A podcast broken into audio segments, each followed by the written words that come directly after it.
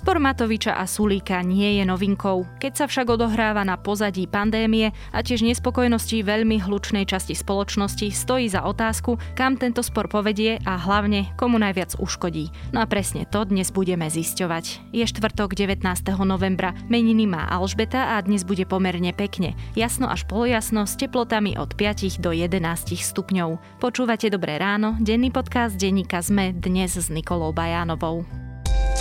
Najťažšie časy, najlepšie riešenia, aj o tom sú príbehy slovenských vizionárov, ktorí získali prestížne ocenenie EY Podnikateľ roka.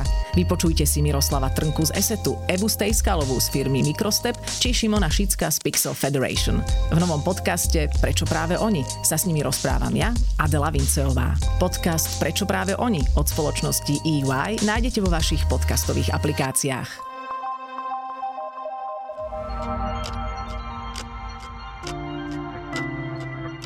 A teraz už krátky prehľad správ. Premiér Igor Matovič bude anketu o predčasných voľbách akceptovať, ak sa vyzbiera aspoň 1,5 milióna hlasov. Anketu o predčasnom ukončení volebného obdobia Národnej rady i o možnej podpore vyhlásenia referenda organizuje mimo parlamentný hlas. S novou alternatívnou platformou slovenských rektorov a rektoriek bude ministerstvo školstva komunikovať tak, ako komunikuje so Slovenskou rektorskou konferenciou. V stredu to povedal minister školstva Branislav Gröling. Platforma svoj vznik ohlásila v útorok 17. novembra. Jej členovia, medzi ktorými je aj Miroslav Fikar zo Slovenskej technickej univerzity, nechcú, aby ich iniciatíva bola vnímaná ako boj proti niekomu a ich cieľom je slobodne a otvorene diskutovať o veciach, o ktorých aktuálna reprezentácia vysokých vysokých škôl skôr mlčí. Vladimír Putin je bližšie k získaniu doživotnej imunity. Dolná komora ruského parlamentu v stredu v prvom čítaní schválila návrh ústavného zákona, ktorý to umožňuje. Ak zákon prejde, proti bývalým prezidentom Ruskej federácie a ich rodinným príslušníkom nebude možné viesť vyšetrovanie ani konfiškovať ich majetok.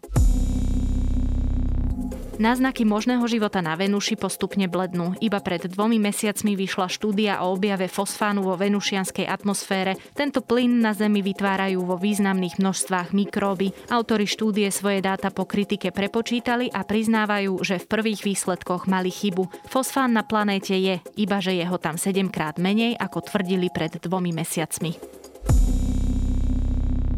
Viac takýchto správ nájdete na zme.sk.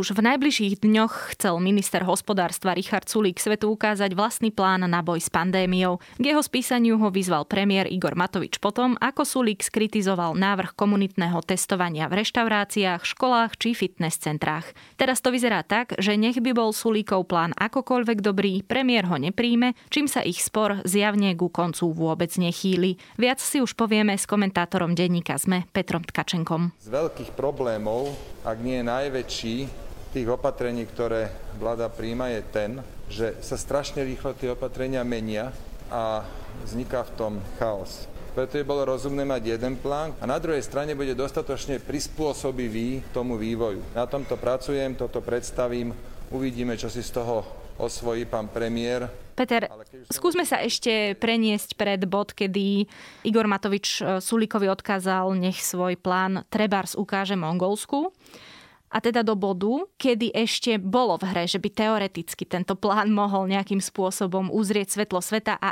aj byť zavedený a zrealizovaný. Ako reálna je teda táto predstava? Ak som ťa dobre pochopil, mám sa vrátiť asi o týždeň dozadu, keď Áno. Igor Matovič verejne zadal Richardovi Sulikovi, respektíve SAS, túto domácu úlohu, že ako dostať povedzme do konca novembra klzavý medián pod 500 bez toho, aby sa zaviedlo komunitné šírenie. Z 2000. Hej, myslím, že tak nejak e, boli tie čísla. Ja som od prvej chvíle bol trochu na pochybách, že prečo Richard Sulík lozí do tejto pásce, lebo to je pásca vlastne hneď, a podľa mňa veľmi priehľadná, hneď v niekoľkých bodoch. Jedna je tá, že Igor Mátovič sa zachoval ako nadriadený Richarda Sulíka.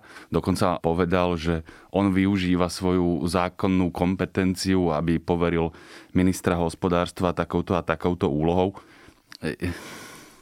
Ja teda nie som úplne že dôkladný znalec ústavného poriadku, ale myslím si, že čo sa týka tej dynamiky kompetencií vo vláde, aspoň trochu rozumiem a teda tam e, žiadnu zákonnú kompetenciu, e, podľa ktorej by predseda vlády zadával úlohy členom vlády, e, naozaj nevidím. Problém je v tom, že Richard Sulik sa do tohto postavenia ako keby submisívneho v tom zmysle, že on je podriadeným Igora Matoviča vo vláde sám vmanévroval. On, on to dokonca sám vraví, že Igor Matovič je jeho nespochybniteľným šéfom, takže ako keby na túto úlohu to považoval za niečo normálne a prirodzené, že také niečo mu zadáva. Druhý bod tej pásce je, že Igor Matovič vlastne si dal vlastne domácu úlohu v plnom e, slova zmysle, takúto učiteľskú, že on už dopredu vedel, e, aké bude riešenie, on si sám nastavil kritéria, v podstate e, svojvoľné a, a povedal, že tak sa dopracuj k tomuto želanému výsledku. A keďže ty nechceš používať postup, ktorý je podľa mňa jediný, ktorým sa ním dá dopracovať, tak vlastne nič vyriešiť nemôžeš. No, čiže podľa mňa SAS vôbec nemala akceptovať vlastne nejaké takto nastavené podmienky a, a tú polohu, že ona tu je na to, aby plnila nejaké úlohy Igora Matoviča.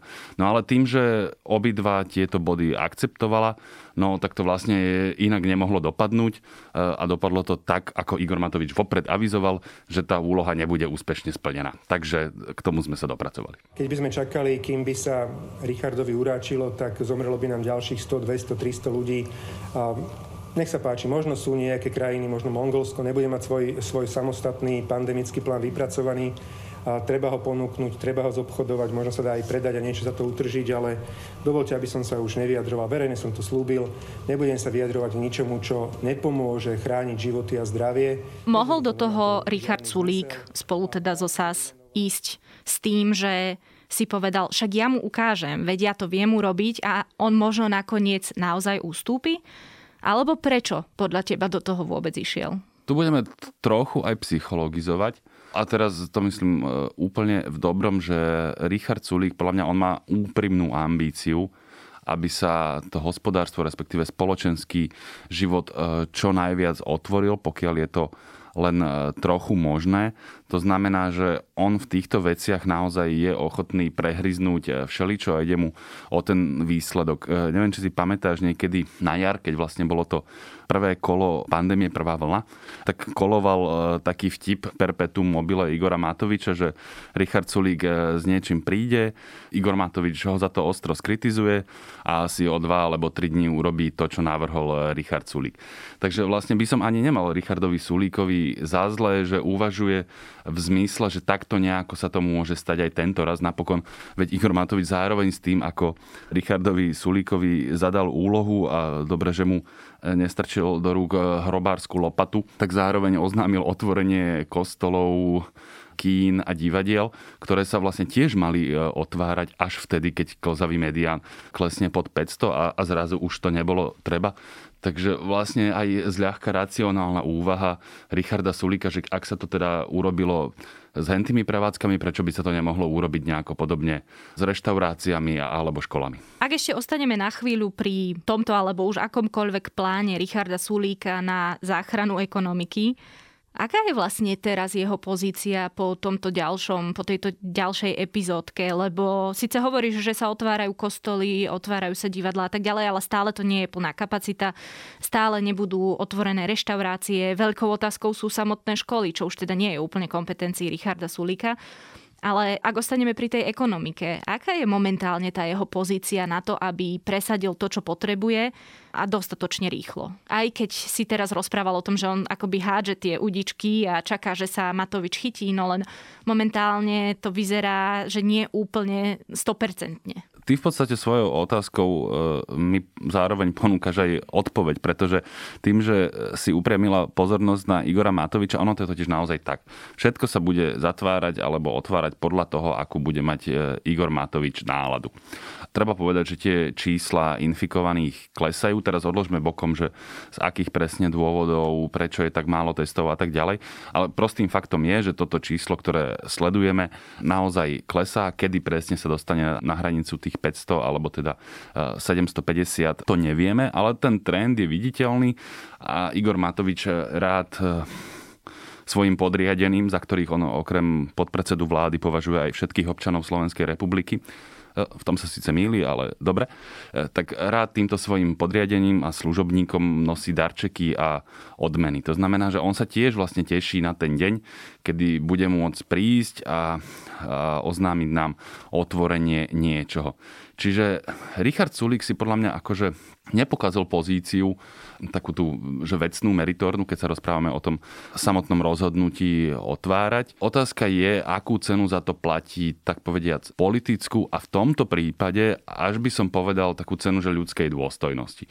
Lebo tie odkazy, ktoré mu posiela Igor Matovič, sú naozaj e, teraz musím hľadať slova, ako to povedať, e, ostré, to bez pochyby, agresívne, na tom sa asi zhodneme.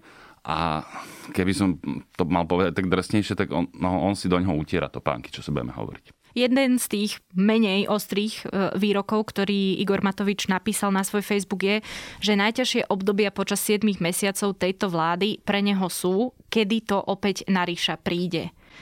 To by asi mohol povedať aj Richard Sulik o Igorovi Matovičovi. Úplne bez pochyby. Ja keď som si čítal tento status, tak mi naozaj e, dvíhalo kútiky.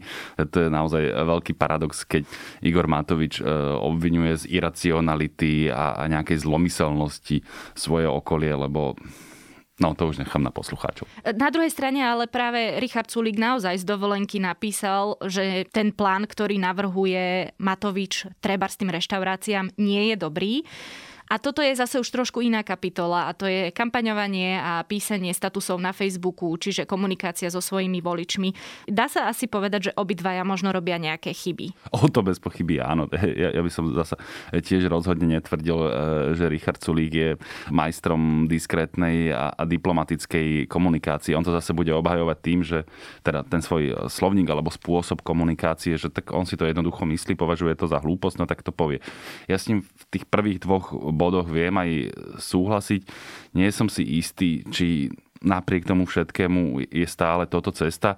Hoci podľa mňa on mal objektívne pravdu, veď on ten svoj status zverejňoval zhruba v čase, keď sa ozvali aj, aj myslím, že biskupy to boli, ktorí povedali, že áno, my teda chceme prispieť e, k dobrému cieľu, ako je celoplošné testovanie, tzv. komunitné. Igor Matovič to nazval, ale nie je to v našich silách. Tu na ináč by som rád urobil takú odbočku, ak dovolíš, aby sme si vlastne vysvetlili, čo to mal byť ten plán komunitného testovania.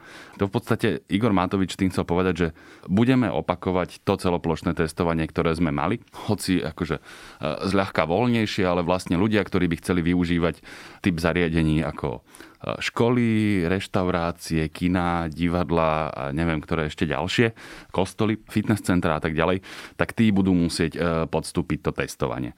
To znamená v podstate celú populáciu, čo si budeme hovoriť, takmer každý z nás chce nejaký tento typ e, služieb využívať. Jednoducho chcete nejakú mieru slobody ekonomickej, neviem akej, tak si za to zaplate či už časom alebo e, organizáciou a podobne. Presne tak. Ale on vedel, že to testovanie celoslovenské zásadným spôsobom e, unavilo a, a vyčerpalo kapacity či už armády alebo samozpráv, ktoré mu povedali, že oni toto jednoducho opakovať už nebudú, tak on sa jednoducho úplne svojhlavo rozhodol, že no dobre, tak to zorganizuje súkromný sektor, keď to tak poviem. Čo je samozrejme úplne absurdné.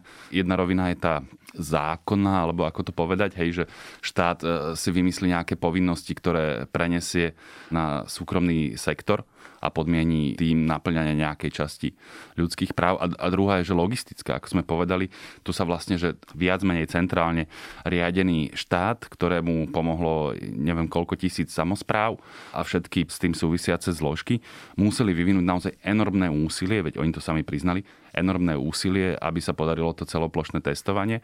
Dokonca minister obrany Jaroslav Naď celkom otvorene povedal, že to je zázrak, že sa to podarilo. No a teraz chce povedať, aby neviem koľko, eh, vlastne súkromných zložiek v štáte, absolútne decentralizovaných, niečo také zorganizovalo, veď to je úplne smiešne. Čiže je pochopiteľné, že práve minister hospodárstva s niečím takým nebude súhlasiť, najmä z liberálnej strany. Ja by som povedal, že každý, kto trafí do dverí, s tým nebude súhlasiť. Ostaňme pri tom spore, ale teraz nemusíme ho nejako špeciálne analyzovať, pretože sú to dvaja dospelí ľudia s vlastnými rozumami a vlastnými danosťami, ale to, čo je asi oveľa dôležitejšie, je, aké sú následky tohto sporu. Všetko sa točí okolo pandémie a veľkou otázkou a veľkým problémom, ktorý možno ešte len v budúcnosti zistíme, aký bol veľký, je práve to školstvo. Už v oktobri boli informácie o tom, že ministerstvo školstva nedostalo nejaké peniaze na nákup technológií a techniky od ministerstva financí práve preto, že bol spor medzi Sulíkom a Matovičom a dokonca Sulík aj pred pár dňami sám napísal, a budem ho citovať, neviem, či existuje iný svet, v ktorom si premiér vybíja osobné nenávisti ku koaličným partnerom tým, že nechá pol milióna detí doma zo školy. Toto sú mimoriadne závažné tvrdenia sú. Ja si myslím, že Richard Sulík by s nimi neprišiel, keby na to nemal vážny dôvod. Ja napokon mám podobný pocit a podobnú obavu, že naozaj si predseda vlády berie za, tak povediac, rukojemníkov e, školopovinné deti. Považujem to samozrejme za, za hrubú chybu a v podstate akože ťažko ľudsky pochopiteľné rozhodnutie. To vyžaduje nejakú špecifickú charakterovú črtu, aby sa človek niečomu takému odhodlal. Ak je to naozaj tak, a, a mne sa zdá, že to tak je. Prečo aspoň ja osobne nebadám nejakú väčšiu, ostrejšiu vlnu odporu voči takémuto niečomu? To je veľmi zaujímavá otázka, podľa mňa aj na e, úplne samostatný podcast. Ja, ja to na to skúsim tak e, v stručnosti odpovedať, e, lebo nepomáha, že túto úvahu som včera použil v komentári v denníku ZME. To je, že na Slovensku sa podľa mňa k školstvu a školám a tej infraštruktúre nie že vzlom, ale inštinktívne nepristupuje ako ku zdroju vzdelania a vzdelávania, ale ako k detenčným centrám, ktorých úlohou je strážiť deti aby rodičia mohli chodiť do školy. Čiže kým vlastne sú otvorené tie prvé stupne základných škôl, čo sú najmä deti, ktoré tak povediac e, treba strážiť a ktoré by rodičom bránili vo výkone hospodárskej činnosti, e, tak sa vlastne nič nedieje a všetko je v pohode. Všimni si, keď napríklad sú aj že štrajky učiteľov a podobne, tak úplne prvá téma vždy je, že čo s deťmi. Otázku, že ako nahradiť e, ten čas, ktorý sa nemohol využiť na vzdelávanie, o čo všetko, a, aké škody to narobí e, na tých deťoch. Pri štrajkoch sa rozprávame väčšinou v rádoch dní, maximálne týždňov. V tomto prípade hovoríme už, veď školy sa zavreli niekedy v polovici marca, otvorili sa vlastne až v septembri normálne. A Koncom potom boli... júna ešte asi. Koncom júna, ale to bolo také, že dobrovoľné mm-hmm. a tak ďalej. Jasné. Predpokladám, že sa tam rozdali vysvedčenia. Jednoducho a, málo. E, naozaj málo. Čiže sa otvorili potom v septembri na mesiac a pol a odtedy zase nič. To je naozaj, že to, to je strašná dávka premrhaného času, ale kým sa na Slovensku, to už sa opakujem, na školy nepozeráme ako na zdroj vzdelávania, tak to bude ľuďom vlastne jedno. To, to je samozrejme tragédia. A ešte druhá vec, ktorá je určite dôležitým následkom toho, čo Sulík a Matovič prežívajú, keď to tak poviem je, že vlastne kto z toho vyťaží, kto z toho vyjde ako taký ten posilnený, lebo to nakoniec nemusí byť ani jeden z nich. Záleží, ako sa na to pozeráme v tej e, jednej rovine, e, ja už som to naznačil, v tej politicko-instrumentálnej, že že Richard Sulik e, vlastne akceptoval tú rolu podriadeného a, a nechá na sebe drevo rúbať, ako dokonca on sám povedal. Tak v tomto zmysle samozrejme víťazom je Igor Matovič. Do akej miery sa napríklad potom na ňom niekto bude chcieť e, vyvršiť, hej, lebo on vlastne berie na seba potom tie pozatvárané prevádzky, hoci sa tvári, že to je chyba Richarda Sulíka, lebo neprišiel s úlohou ktorej zadanie sa nedá splniť alebo niečo podobné. Ale to si nemyslím, že, že Igorovi Matovičovi niekto zhltne, ale tam tú mieru škôd je, samozrejme neviem predvídať. Čiže zatiaľ mi vychádza ako, ako keby ten silnejší Igor Matovič a Richard Sulik ako ten, ktorý prijíma rolu nejakého pokorného vykonávateľa pokynov. Takýmto štýlom vydrží koalícia, koalícia 4 roky? Práve preto, že to nebudem komentovať, tak má šancu vydržať a niekto sa musí uvedomiť, že nemôže to byť stále o tom, že iba ja som lietadlo a všetci ostatní sú sprostí. Ja som sa pýtala aj preto, že či práve možno opozícia, alebo keď to tak zo všeobecním nejaká blbá nálada v spoločnosti, ktorú sme teda mohli pozorovať aj v útorok, alebo preháňam a tento ich spor nemá až takéto ďaleko siahle následky, čo sa týka tej politickej roviny. E, tento spor samotný podľa mňa až také následky eh, spoločenské mať nebude. Podľa mňa ten spor je len symptómom nejakého... Ale opakovaný. Uh, áno, ale je to, je to symptom nejakého vnútorného problému, ktorý v tej vláde je, či už pramení z nastavenia Igora Matoviča alebo zo spôsobu, akým vláda komunikuje s občanmi. E, už druhýkrát v tomto podcaste spomeniem e, Jaroslava Naďahej, ktorý vlastne povedal, že v uliciach e, v útorok boli len neviem, bitkári, psychopati, extrémisti a opice a jemu sa zdá takáto komunikácia normálna. No, čiže skôr podľa mňa ten problém je hlbší a tu navidíme len nejaké symptómy. O spore premiéra Igora Matoviča a ministra hospodárstva Richarda Sulíka som sa rozprávala s komentátorom denníka ZME Petrom Tkačenkom.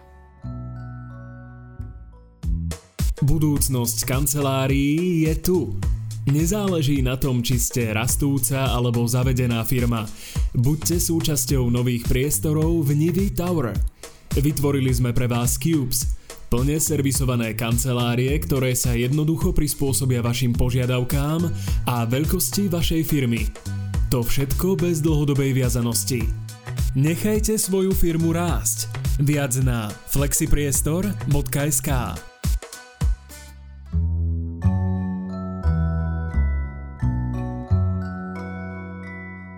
Vyhorenie je fenomén súčasnosti. Profesionalita, snaživosť, úspech sú cnosti, ktoré podaktory stavajú nad všetko ostatné. Tlak ale prichádza aj zo strany zamestnávateľov. Kolegovia z Indexu sa teraz pozreli na príbehy ľudí, ktorí vyhoreli a musím povedať, že to je veľmi zaujímavé čítanie. Link na článok nájdete v popise k dnešnej epizóde podcastu a tiež v podcastovej skupine Denníka Sme na Facebooku. Počúvali ste Dobré ráno, denný podcast Denníka Sme dnes s Nikolou Bajánovou a ešte nezabudnite, že vychádza aj podcast Index, ktorý sa venuje rebríčku najväčších advokátskych kancelárií na Slovensku.